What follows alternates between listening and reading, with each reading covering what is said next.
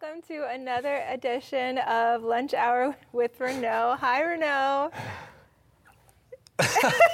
I love how nervous Amanda is right now because she has no reason to be, zero reason to be. She's amazing at anything she does. But mm. here she sits on this couch, deadly nervous uh, because we're not quite as prepared as she would like us to be, which I kind of want to tell her at Facebook Live, when do we ever roll in fully prepared? Um, but it is such an incredible joy to be sitting on this couch with Amanda. Uh, I, I, don't know how many of you guys know this, but we've practically known each other since birth. I mean, maybe not that far back, but since the birth of Mosaic, yes, that's for sure. Um, and so Amanda has been a part of the story here at Mosaic, but more importantly, a part of my story and my family's story uh, now uh, 18 plus years. And so uh, it is, it's, it's kind of like a blood covenant, you know, where you're like uh, siblings for life. And so it's just such a thrill to be on this couch with Amanda, but really to do anything with Amanda anytime is always a thrill. So great to have you here, Amanda. Really, well, is. I am no, glad legit. to be here. I know you are. I'm sure we'll see what I know God you are. does in this time. Yes, yes, indeed. Yes. Uh, yes, indeed. So, what are we up to in this time? Well, we are going to um, jump off of, yeah, what's for lunch first? uh, I have the vegetarian chili today again. Um, it's I a love favorite. The veg- it is a favorite uh, because m- mostly, well, one, it's good, but mostly because it's fast. And I'm usually running late to get here. And so then I'm like, ooh, I'd really like the avocado toast, but that's going to take them like four and a half minutes to make. But this, they just scoop into a bowl. That's about a minute, and then I make it here on time, which makes Amanda less nervous. Just in time. And so, actually, it's more consequence of logistics, but it is also very tasty and very good for you. And then I have my regular juice. This one today is beetroot, carrot, apple, orange, lemon, which will be extremely good for a number of realities in my body. well, glad for that. And tasty. So uh, you so talk, we I'll eat. are going to uh, move into a conversation that really jumps off of Ephesians, where we've been on Sundays, and it'll be good today to take some time to dive in a little deeper. So, Paul has been highlighting the importance of having unity in the body of Christ, which is awesome. But in our current mm. climate, in our world, there's so much division and um, fractured individuals, and trying to communicate with each other and to find uh, truth and to point each other to Jesus in the midst of so many other things that are distracting and uh, oppositional to what Jesus is doing. So, oppositional, that's a good yeah. word. It feels like our entire cultural context is oppositional right now, which makes it challenging to walk into a space where clearly um, the gospel uh, and God's revelation through His Word calls us into a constant. Um, uh, expression and experience of unity and a, a, fighting for it. So, yeah. Yeah. So, we're going to be jumping into that. So, what's it look like practically for us to fight for unity oh in the gosh. midst of this? Why don't we just start with world? a question like that? How do we do it, Renault? yeah, well, let me just start by saying I have no idea. Um, but that's not wholeheartedly true, but it is partly true because it is very, very complex.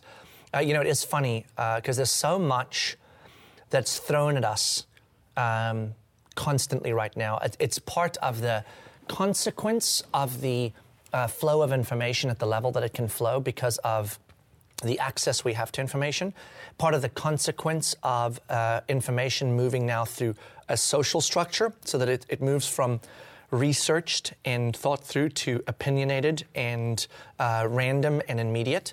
Um, and then, of course, uh, with the realities of everybody vying for more. Um, uh, reads, more space because that means more ads, that means more resources.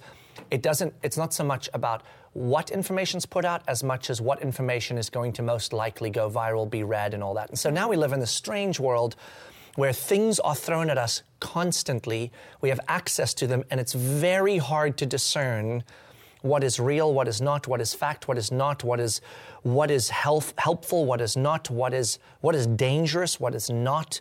Um, and so uh, it is a complex space. As a matter of fact, um, part of the reason why Amanda even today was like, "Oh my gosh, I can't believe I'm doing this on this one where we're totally unprepared," which I don't think there's ever such a word in my vocabulary, um, because God's sovereignty just prepares us for something else. But um, we actually had encountered another one of these things thrown at us. That's sort of a new movement that's emerging uh, that has a number of dangers to it. And so, as we've been researching it this week a little bit, we were going to use some of this space to dialogue about that because there's a bunch of them, and this is just one of the newer ones. And, and quite honestly, as we read about it, researched it, looked into it, uh, we, we came into this space 10 minutes before we sat down here and said, you know what? We don't we don't feel like we have a handle enough on this to step into a conversation about it here or, or anywhere until we've got a little bit more of a handle. And, and I would just say this that um, as a starting point to answer your question, like how on earth do we make sure that we're moving into a positioning of working toward unity instead of working for divisiveness? Mm-hmm. A really, really good starting point is for us all to not assume that we know everything that needs to be known about anything, mm. and to roll in with a attitude that is much more of a look, he, here's the way it is. Mm. I think all of us slowing down, all of us taking the time to research, to process, to determine what is real and what is not. Um, is a very good starting point not to walk into a mess and create unnecessary division just by the fact that we're naive. So today, um, we had to pivot because we're like, you know what? We're not ready to have this conversation in a helpful manner. It's not going to be helpful. And then, and then, so, so then here's, here's the easy thing. Instead of saying, well, it's not going to be helpful, but oh well, hmm. you just go like this. Well, then let's not talk about it until we know enough for it to be helpful. Mm-hmm. And I think, I think that's, that's an important starting point, uh, certainly, um, for us. It has been so fun over the last maybe week and a half, really, like that short of a period of time to see a couple of different events and incidences, both in the media, uh, in the media, uh, in my spaces of watching, as well as personal things I've been a part of, that, that have been very encouraging in communicating to me that there is a path. There is a path toward this space of unity despite the oppositional nature mm. of the current issues on the table. And I saw it in a couple of different aspects, and it was just really moving to me this week to kind of have God whisper to me, we're, we're going to get through this. We're going to get out of this, and not, not out of the circumstances necessarily. Yeah. But we're going to get out of this place of oppositional relational dynamics, especially among the, the, the people of God. And, uh, and it's beginning. It's beginning to happen. Mm-hmm. It's been, it's been a good week of just being reminded that the Spirit of God is not wondering how on earth to get yeah. through this. And the Spirit of God is not concerned that we won't. The Spirit of God is just as gently as ever rising up in us to bring us into a place of submitted freedom into the ways of God. So, yeah. Yeah, and I think as we uh, get into conversations, like if we can trust the Spirit in us and allow ourselves to be patient and not reactionary, and I just feel like the, as more time passes, there's more ability for the Spirit to work in us as we do have conversations with people that we're able to not just react, but to care about that person without thinking about whatever our perspective yeah. is. Yeah, first. absolutely. Um, we, we were just uh, gathered up as a staff. Uh, when was it? Tuesday? Yesterday? Tuesday. Tuesday. Yeah, what is today? Thursday. It's so Thursday. Tuesday, yeah. uh, we were gathered up as a staff um, for our kind of uh, monthly staff day that we do where we gather all of the staff at Mosaic and the interns and we do some worship together.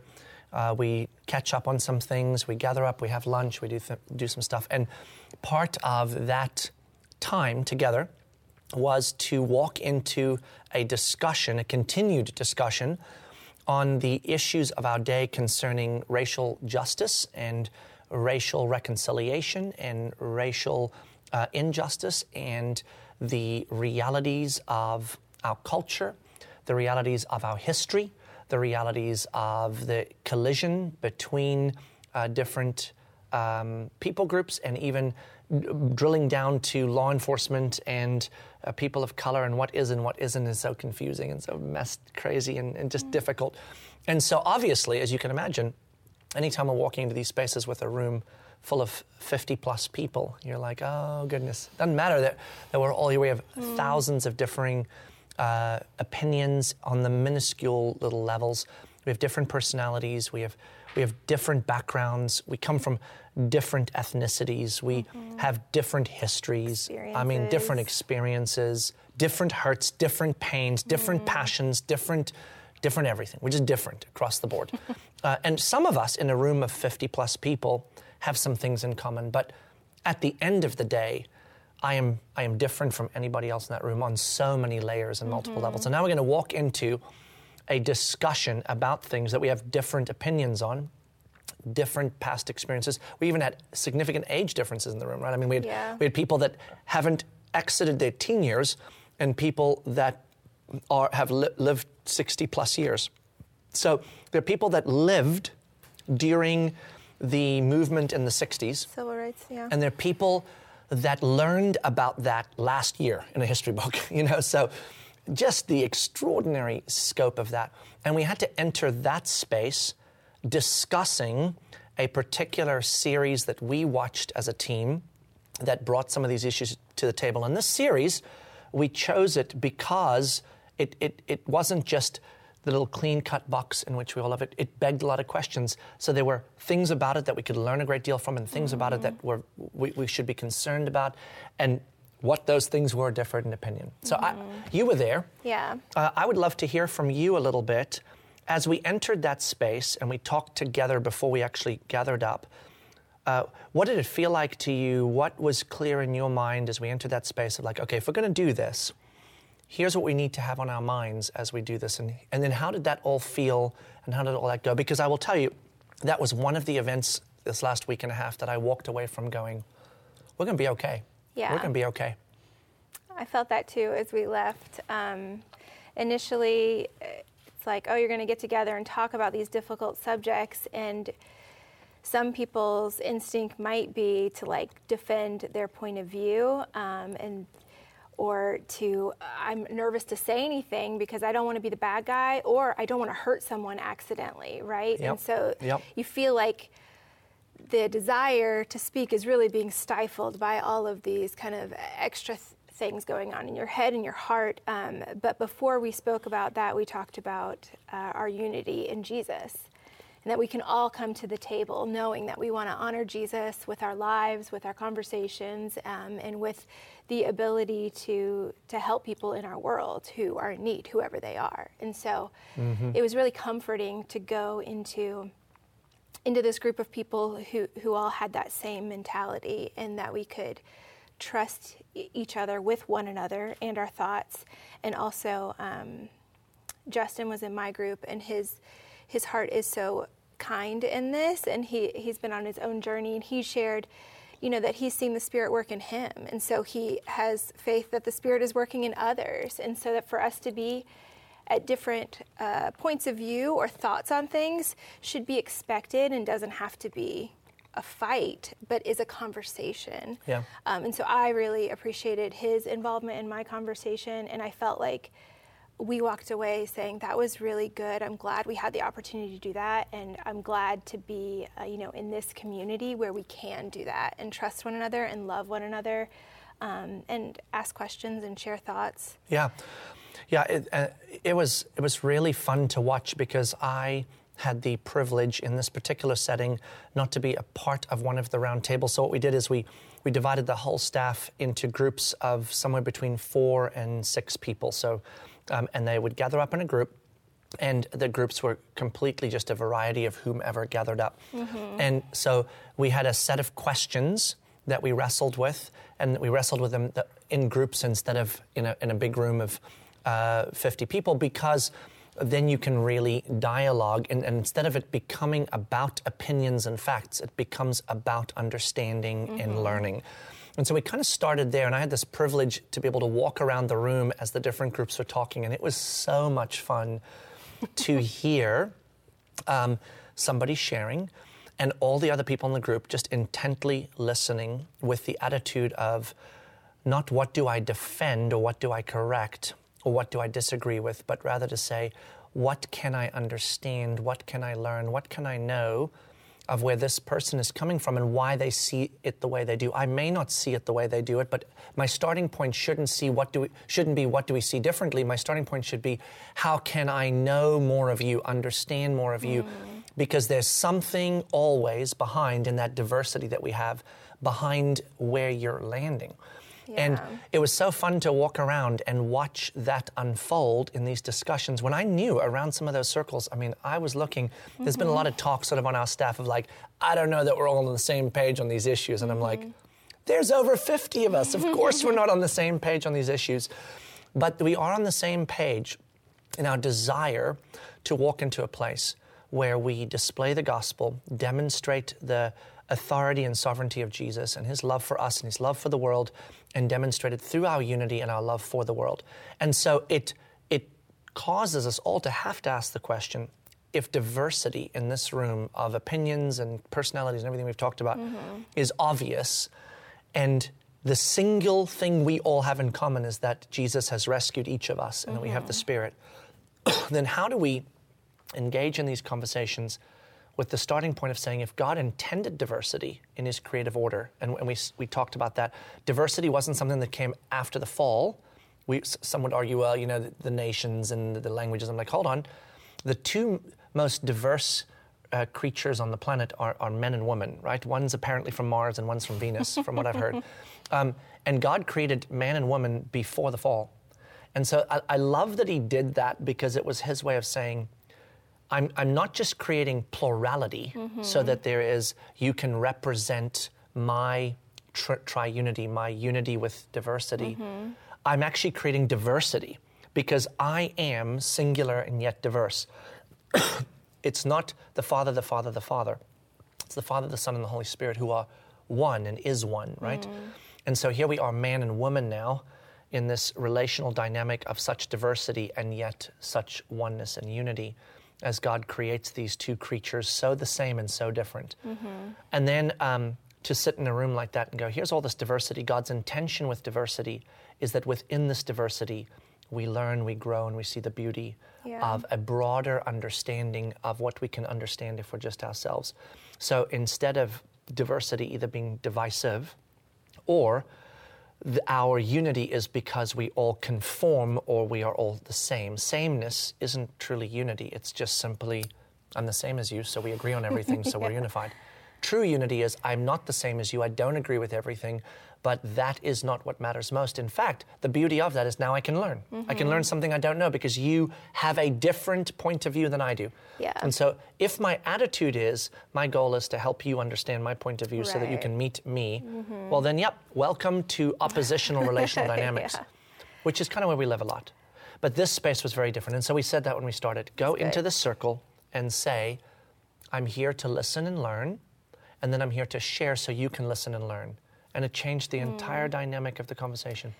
Yeah, Kathy um, just shared that's the key that we need more listening and understanding, uh, less trying to push what we think on others. And I think that listening and understanding sometimes when we feel like we're just there to listen and understand, it's it, maybe we feel like we have to totally aff- affirm whatever that person is sharing or that we're in agreement because we're silent. And I don't think those things have to be true. Yep. Like you can listen, and chances are you're going to find something you yep. can agree with in that listening.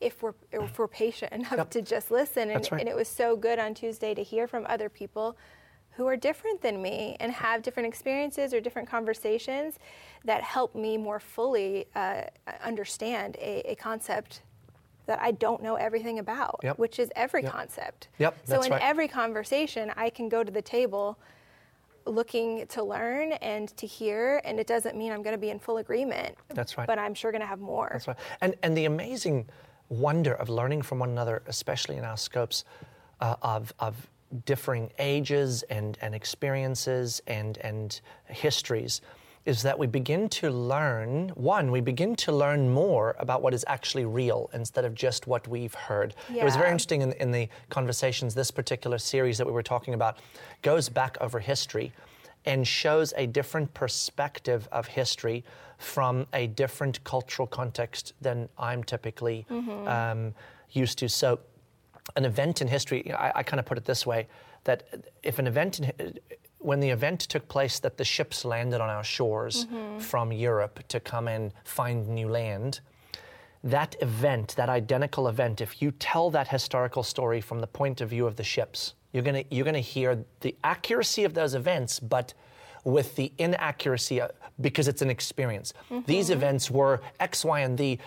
Let's celebrate. It's wonderful. If you're watching, if you're listening to that story of history from the Native Americans that were on that beach, You might get an extremely different story, same events. And so then the argument becomes which of them have the right view of history? Mm-hmm. And I would argue the trouble is you can't ask that question because the mm-hmm. events are identical, they are factual. But the experience of those events will be very different depending on which side of the coin you're on. So, this particular series goes back over our history and gives a perspective, perhaps, of what history would have been experienced uh, like and what happened in history if you were a person of color versus uh, a white person. So, here's why I'm sharing that. So, none of us in that room were privy to those events. No. So we are we are taking what we can from mm-hmm. what was written down, which always scares me a bit because I'm like, what are people going to think of our season when they read Facebook and Twitter and Instagram? They're going to write a history about us that is nothing like the reality. But anyways, point is, Yeah. one of the guys in one of those circles, mm-hmm. ha- ha- one has lived longer. So he was around in the some of the series in this that was dealing with more recent history, mm-hmm. and then making observations and conclusions from that recent history, and making statements like therefore this or this was that or this. He was actually there. Yeah. And he was actually in rooms with those discussions. And he was privy to things that even this TV series was not privy to. So he was able to say in the circle, I heard him say, You know, I, d- I don't know about the, the earlier stuff in that. I learned a ton. Mm-hmm. But when we got to that episode and he was talking about that, it's not actually accurate, not even perspective accurate. Like mm. those things were not accurate. I was there. Yeah. I was in those rooms and I know. And I, I had this sudden thought like, this is what happens when we're willing to gather up and hear from each other because we might go, no kidding. Wow, like, like I'm talking to somebody that can give me a, a greater sense. At the same time, that same person was saying, man, the, the privilege of learning about the, the further back history and the perspective of going, wow, maybe the way my ancestors experienced history, which is what I've primarily based my historical context on, was nothing like a different culture. What can I extract from that that will cause me far greater understanding and compassion today toward what's happening? And so the learning begins. Yeah. And, and I just loved watching all of that unfold um, on Tuesday. And it, it, it just stirred in me this, this space of like, this is how it's got to go down. Like, th- this is how it's got to go from here. We all lost our heads a bit. We've talked about that some. We all got all emotional. And, and for right reason, these are passionate subjects. Yeah.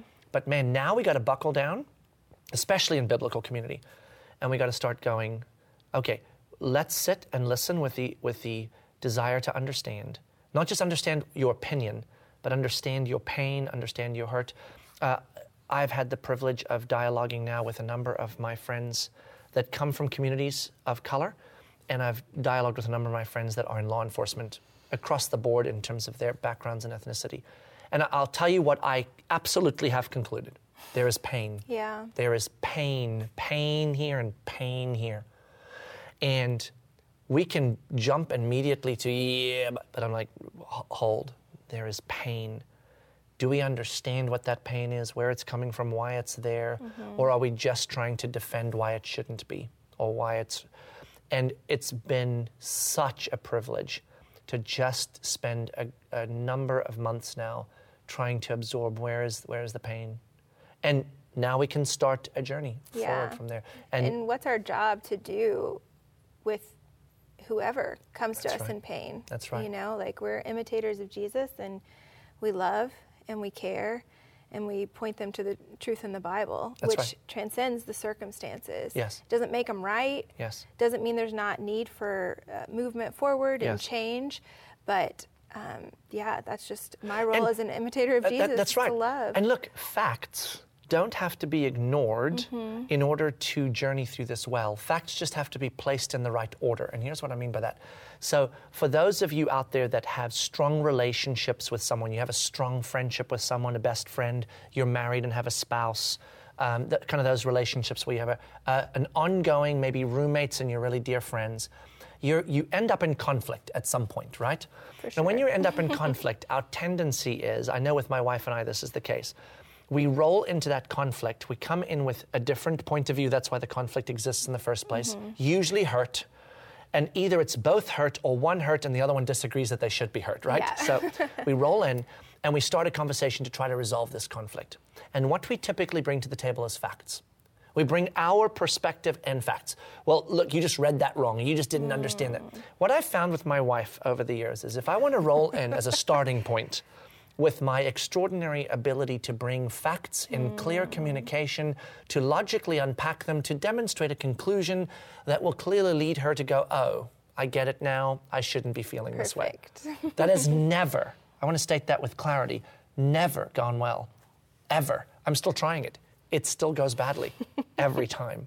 And what I always hear after that is, I didn't need you rolling in to try to fix this. Hmm. I needed you to understand what I, what I was going through, what I was feeling. It didn't matter at that juncture Yeah.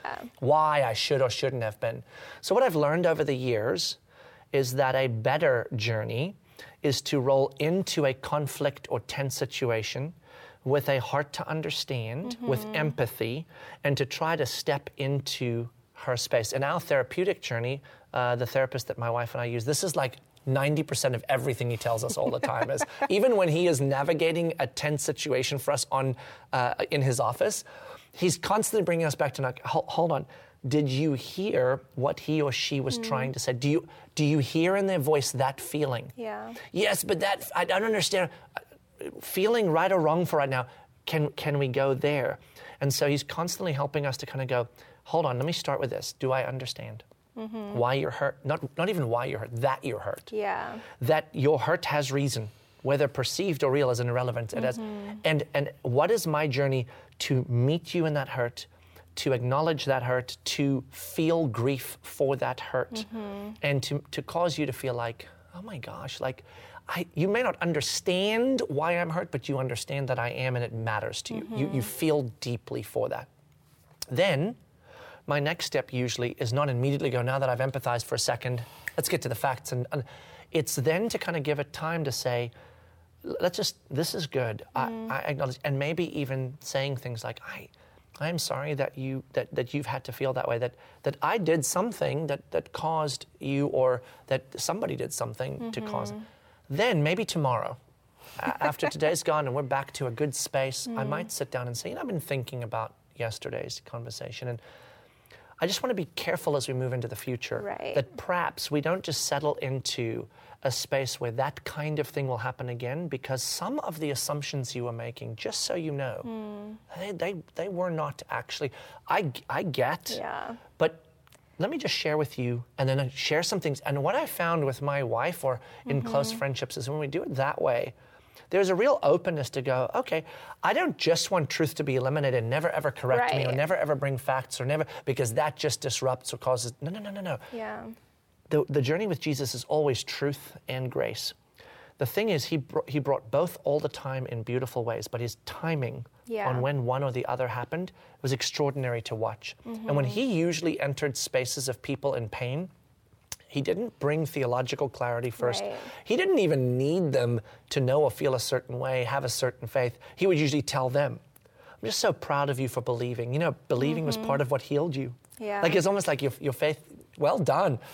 and other times he's like, you don't even know who I am. Rub your eyes with some mud, you'll be fine. You know, like he always entered at meeting, let, let's talk first about leprosy. Yeah. And about how much I love you and about how much you matter to me.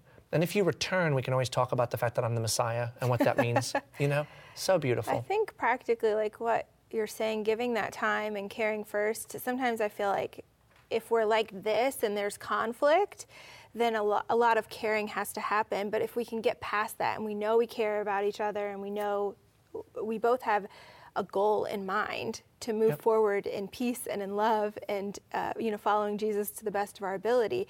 So once we get past this, now we're kind of on the same side, and then that is where truth and facts can lead us to better future. Yes. You know. Yes, yes, absolutely. And the truths and the facts become a valuable help when they're not brought to the table as a defense in a Right. conflict. Yes. That's never, ever No one likes that. helpful, ever. And I think that that's part of the problem with social media, right? It is, a, it is not an ongoing dialogue as we think it is. Mm. It is, it, it's almost like coming in, stating, leaving. Come back later, see what everybody else said, but you weren't. And so, what we tend to see on social media, other than posting pictures of sunsets, rainbows, puppies, and our kids, where then everybody's like heart emojis and fun, fun, fun, which is wonderful Yeah. we come post in all the careful and right ways. Hey, read this, thought it might be helpful. Mm-hmm. But social media, unfortunately, which feels like a town hall, isn't really a town hall because we're not all there. Yeah. And it's an exchange. You don't even know where it's landing. It's an exchange of facts. There's no emotion behind it, so you make mm. assumptions. So, again, we, we've been talking much about this. I don't necessarily get to the place in my life, although I am tempted just to say, look, social media is good for one thing and one thing alone, and that is what's going on in your wonderful, fluffy life and mm. mine. Our puppies, our bunnies, our kids, and the rainbows. It's just not good. Or, or, or, man, pray, my, my, my dad's in the hospital, right? Yeah. Great space social media, like letting people know the hard and the good uh, in your life. What is social media supposed to be about? It's us having connections with each other that we would normally not have because we don't pass each other regularly. Mm-hmm. Social media has become the quiet space in which we carefully land or not carefully land our opinions. And then other people defend their opinions against our opinions to which we feel obligated to defend, etc. Hmm. Not a great space. But that's partly because we lead with our opinions on social media. We don't lead with, tell me more. Help me understand. because you can't.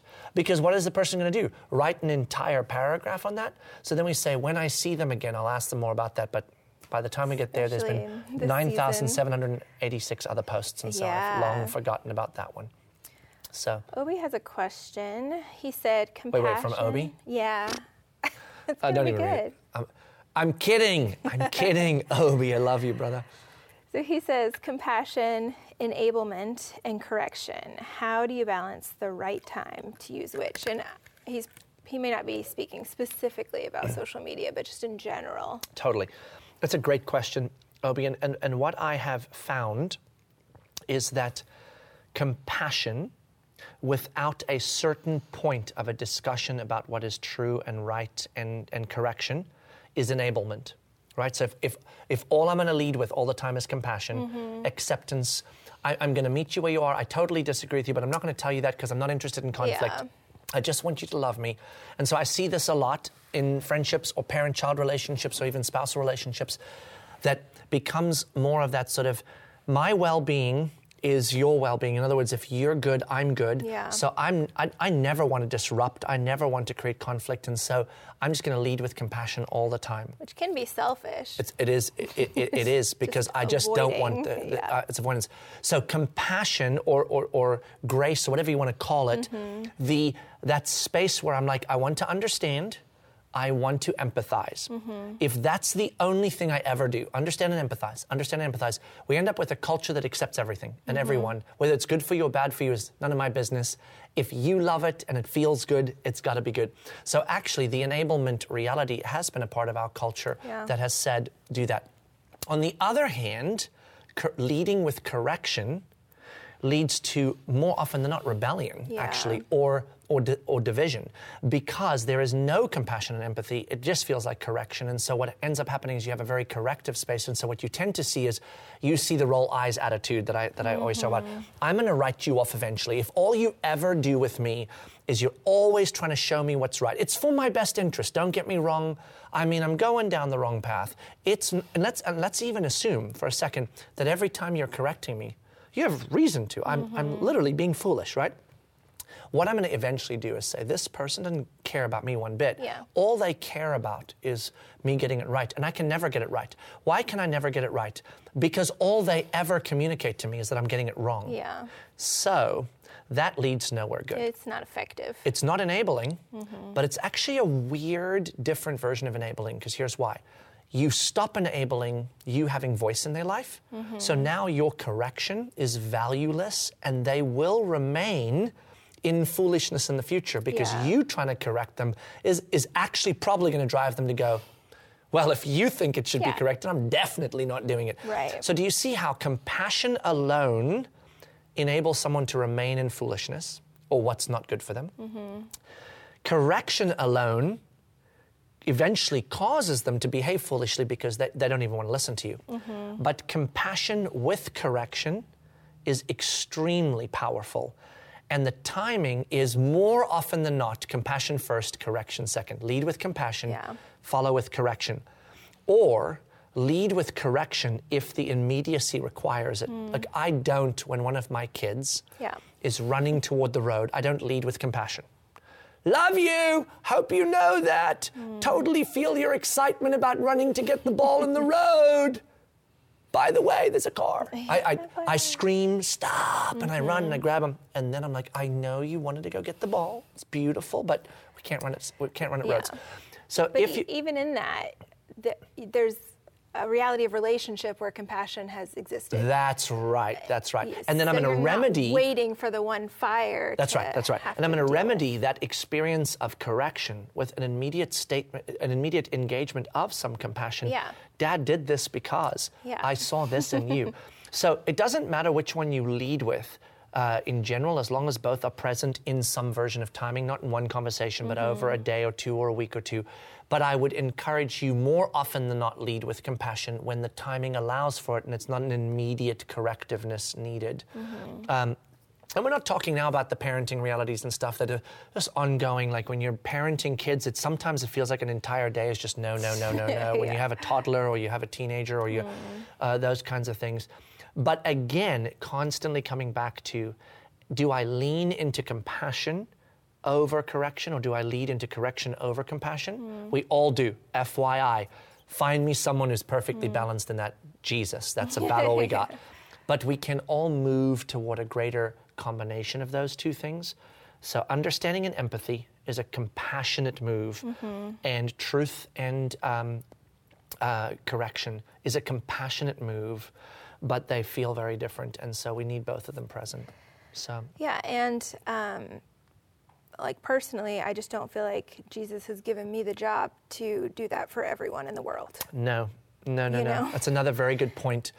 We have to be able to discern where our responsibility towards someone at a, in, the, in the relational dynamic we have is both compassion and correction, and where it's really just compassion.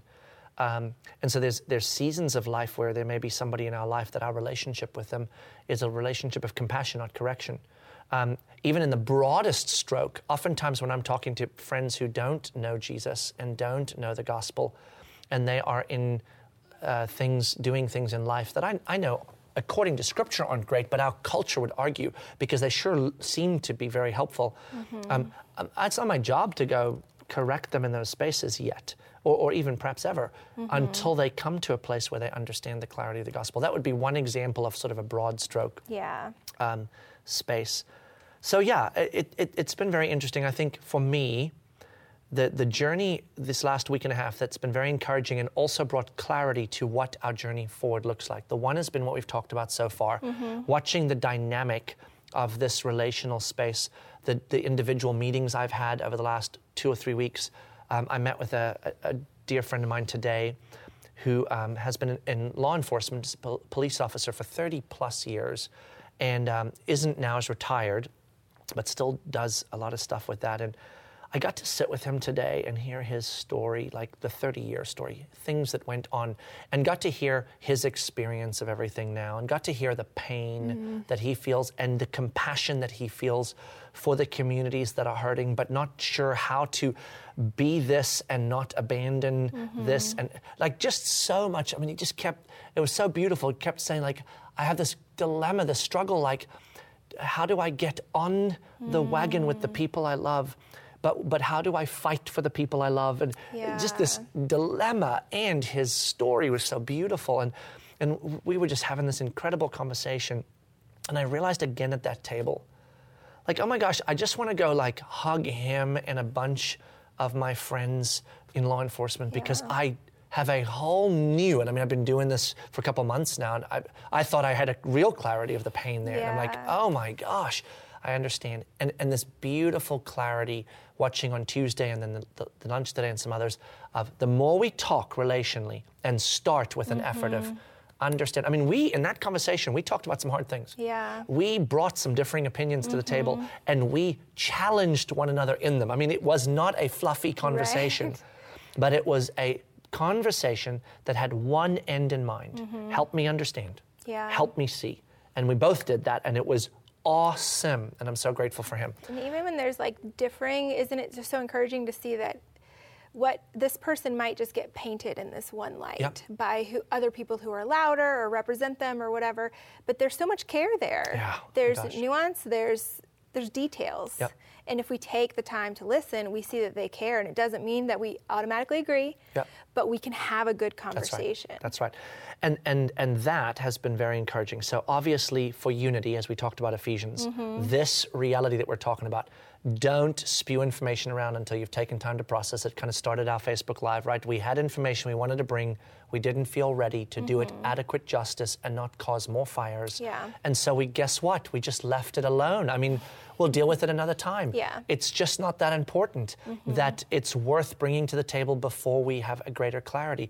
And if we all are slower to speak and slower to get angry and quicker to listen, wait, that might be in the Bible. That might be in the Bible. It's in the book of James. I mean, I'm telling you, how much more? Then, second of all, come in with an attitude of wanting to understand and learn and not wanting to convince and correct. And be ready for conversations like that. That that's been encouraging.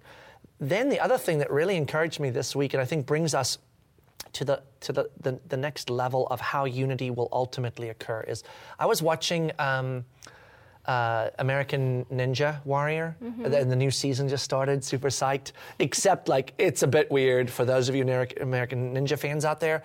Like there's no crowds on the side. They're indoors, so Oh, they can't do like the really really really hard stuff. So they now it's it's only like a hundred thousand instead of a million dollars that you win. Uh, and, and and they didn't just have they didn't have all the tryouts, so it's small. Yeah, It just is weird, but it doesn't matter because it's still awesome. Everything's weird right now. You Everything's know? weird, but I tell you, man, these these men and women that do American Ninja, it's just so exciting to watch. Um, and so I, I was watching it, and um, a couple of the the people in American Ninja Warrior, obviously as to be expected, and rightly so. Um, they were binding together a- around some of these justice issues, and one of the, th- the things is one of the guys uh, that's an American Ninja, well-known American Ninja.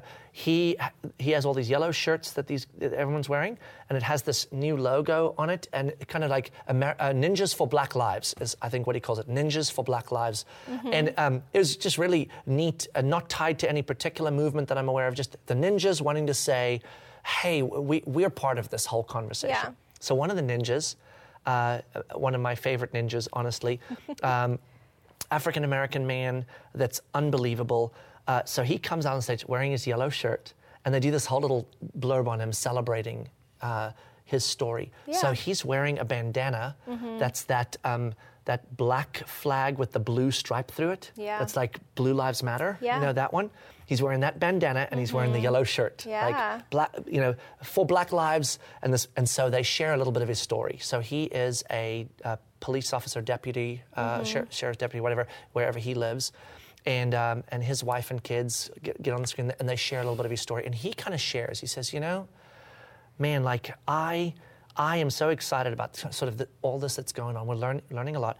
I am like every family that is black or people of color, my family and dealing with that. I'm also a police officer, and man, I, I love my. I, I die for these guys, and and it's tough for us right now. And and and instead of him saying, "Look, I'm a I'm a black police officer and I stand with the police," or mm-hmm. "I'm black." Even though I'm a police officer, I stand with the black community. Mm-hmm. He was like, I got the yellow shirt on. Yeah. I got, and he actually ended his whole little blurb like this. It was so, it was so neat. I'm gonna go watch it again so I can quote it exactly. He's like, "Man, uh, I think he said it's Black Lives Matter, and and Blue Lives Matter. And, you mm. know, lives lives matter, but these matter a lot right now. Some like, like he was like saying, yeah, all lives matter, but man, these are both in pain. And, and, and I was so just like, I was just sitting there going, this is what's been in my head the whole time. As followers of Jesus, mm-hmm. we do not have the luxury to pick sides. We have the luxury, not, no, the, the, the, the, the responsibility to bring justice to both sides, to mm-hmm. care for both sides, to love both sides. And when those two sides stand against each other and there's injustice, to determine where the injustice is and to help solve the injustice, but not to villainize or or, or, or stand with less or more any one side. This is not just about the law enforcement and police officers and people of color community. It's in any future scenario or mm-hmm. past scenario that we have. Yeah. Masks, no masks, Republicans, Democrats. We have the certainly the calling to have opinions, to fight, for, to vote, to, and even in this, depending on where our experience is from, we will have the luxury of having a deeper understanding of the pain. Mm-hmm. But it is our job to say, man, there's a lot of complication in this, two hurting parties, injustice in here somewhere. From past, in present, the whole deal. Mm-hmm. We got to weed through all that. We got to make some changes. But we are not going to be the voice that stands in one side or the other mm-hmm. against the other side. And to see the world, I don't know if he's a believer or not, no mm-hmm. idea. But to see somebody that's just part of the world, and then I know for sure that all of the producers of that show are not, can't all possibly be strong believers. So they decided as a show to celebrate this moment Yeah. of a yellow shirt and a bandana on the same human who mm-hmm. represents both and celebrates both. Yeah. And they and they brought that to a big public thing and I'm like if they can do that Yeah. then how could we not? Mm-hmm. How could we not as the biblical community?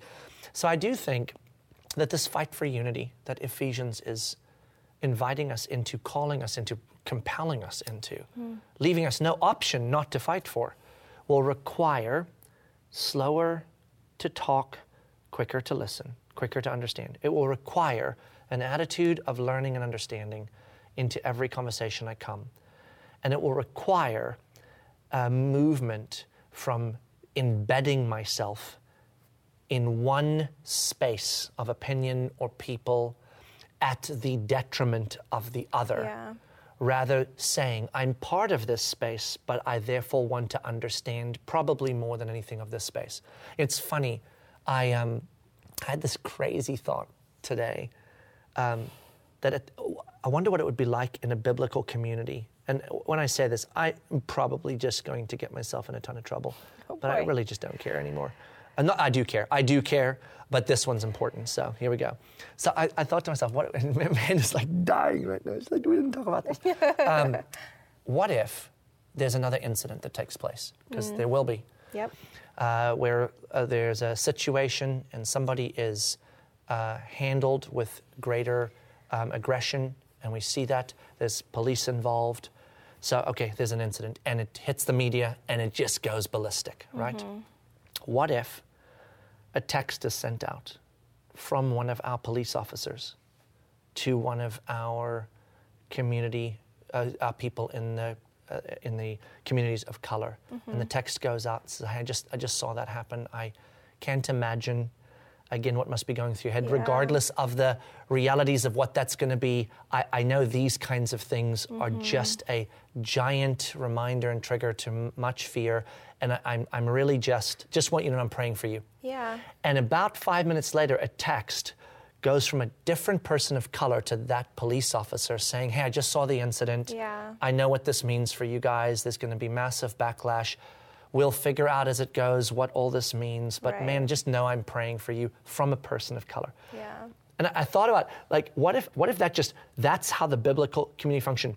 We all led with not, okay, what was this one? And is it tied to all the others or is it not? And mm. you're going to argue it's not. And you're going to say it is. And you're going to say it was behavior. And you're going to say it was race. And you're going to mm. say, and, I, and I'm, that, that our first response is we've so learned to understand one another that in any reality, I now know how that reality is going to impact you, Right. regardless of its complicated truths, untruths, whatever. I just know how it's going to impact you. Mm-hmm. And that means more to me than figuring out and weeding through this. And so I'm going to reach out to you and go, thinking about you, man. Yeah. And but I'm going to be reached out to thinking about you. What would the world do with a group of people that that lived like that? And the more I ask that question to all of the spaces I'm talking to, the more they're all sort of going, gosh, yeah, but they're all also going, you're talking impossible stuff right now. And I'm like, yeah. yes, yes.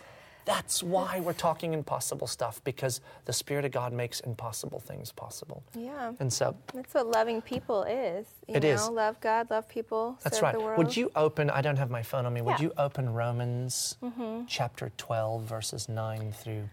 Oh, I'm ready. think she planned. oh my gosh. I'd mentioned to her, literally mentioned to her uh, earlier. I, I, might, I might touch on Romans Yeah, uh, 12, 9 through 21. And literally, this is how Amanda rolls. This is why Mosaic is what it is because of people like this and because of Amanda specifically. That I, I, I mentioned something in fleeting reality that I probably will never come back to my memory, and they actually create real realities to that. So thank you for having this up. So, so, so listen to this. Listen to this. This is so crazy. Okay, this is so crazy. Let love be genuine. That's where Romans 12 9 begins. Let love be genuine. D- don't have a pretense in love. Don't have a brochure of like, I'm going to pretend to accept you because that's what I'm supposed to do. Right. Genuine love comes from inside of me that says, I want to understand. I want to know you. I want to help. So let your love be genuine. Abhor what is evil, hold fast to what is good. The voice translation uh, or transliteration, whatever we call that thing now, uh, says it beautifully. It says, Run for dear life from what is evil, hold on for dear life to what is good. I just love the way it says that. And listen to this love one another with brotherly affection, with siblingness. And then this outdo one another in showing honor. Do not be slothful in zeal, but fervent in spirit. Serve the Lord. Rejoice in hope. So we should rejoice in hope. Be patient in tribulation. Be constant in prayer. Contribute to the needs of the saints and seek to show hospitality. And the way this actually translates, the message also does this, uh, not, the message, the voice says, and show um, not innovative um, hospitality. Um, eh, we'll call it innovative. I don't know. But sh- it's almost like be creative in your hospitality. Yeah. Find ways to be hospitable to those. And just when you're thinking, well, I would, but they're a jerk and they're crazy, listen to this. Bless those who persecute you. Very next verse. Bless and do not curse them. Rejoice with those who rejoice. Weep with those who weep. Live in harmony with one another. Do not be haughty or full of self um, righteousness or pride, but associate with the lowly. Never be wise in your own sight. I mean, it's just like, so at the end of the day, what Ephesians is calling us to, in practicality, if we just start saying, this is going to start with me caring more about you and wanting to know you than who's right or what opinion, and making effort to do that. Me making sure that I don't just roll in with stuff I'm not ready to say because I don't know enough. That is the problem with everything right now because everyone's anxious to be the first news story out there mm. before it's old news. They throw it out before we have any, any real facts. And then let's make sure that we remember as believers we wear the yellow shirt, we wear the black banner with the blue stripe through it, mm-hmm. and we wear them both proudly Yeah. because we don't have to be against one to be for the other. No. And we, you know, I said to a friend of mine, I hope a year from now that people would say of Mosaic Church and of us as a community, there is no church that if you are a person of color, you would feel more honored and loved and cared for and understood mm-hmm. than here. And there's no church that if you're a police officer, you would feel more cared for, honored, and loved and understood than here. Yeah. And you're like, no. And I'm like, yes, we, it can be done. But we, yeah, we can fight We for can that fight for in our community. That's right. And, and, I, and, and, and it starts here. Yeah. Not bringing those worlds, but just here. It starts in a little circle with six people around a chair discussing a video series that's controversial Hmm. and having disagreements and doing it beautifully. And so we will journey into this. Ephesians, here we are, back in unity. So good. We're getting there. We're getting there. and we're going to keep fighting until we do. So, if you had any idea how different Amanda and I was, uh, I, I, I always, not jokingly, I used to joke, but now it's dead serious. Uh, my life, I, I have essentially zero um, life anymore that I determine for myself. Um, except, well, even my preaching, I go to the Holy Spirit and I study the Word of God, and then He tells me what to do. So even there, I don't even get to do that myself. But that's a that's a good. But there are three women in my life that between the three of them uh, tell me exactly how I'm supposed to navigate my life. My wife uh, is the first, and then Tanda, my executive assistant, is the second, and Amanda is the third. And all three of them have personality types that are immovable.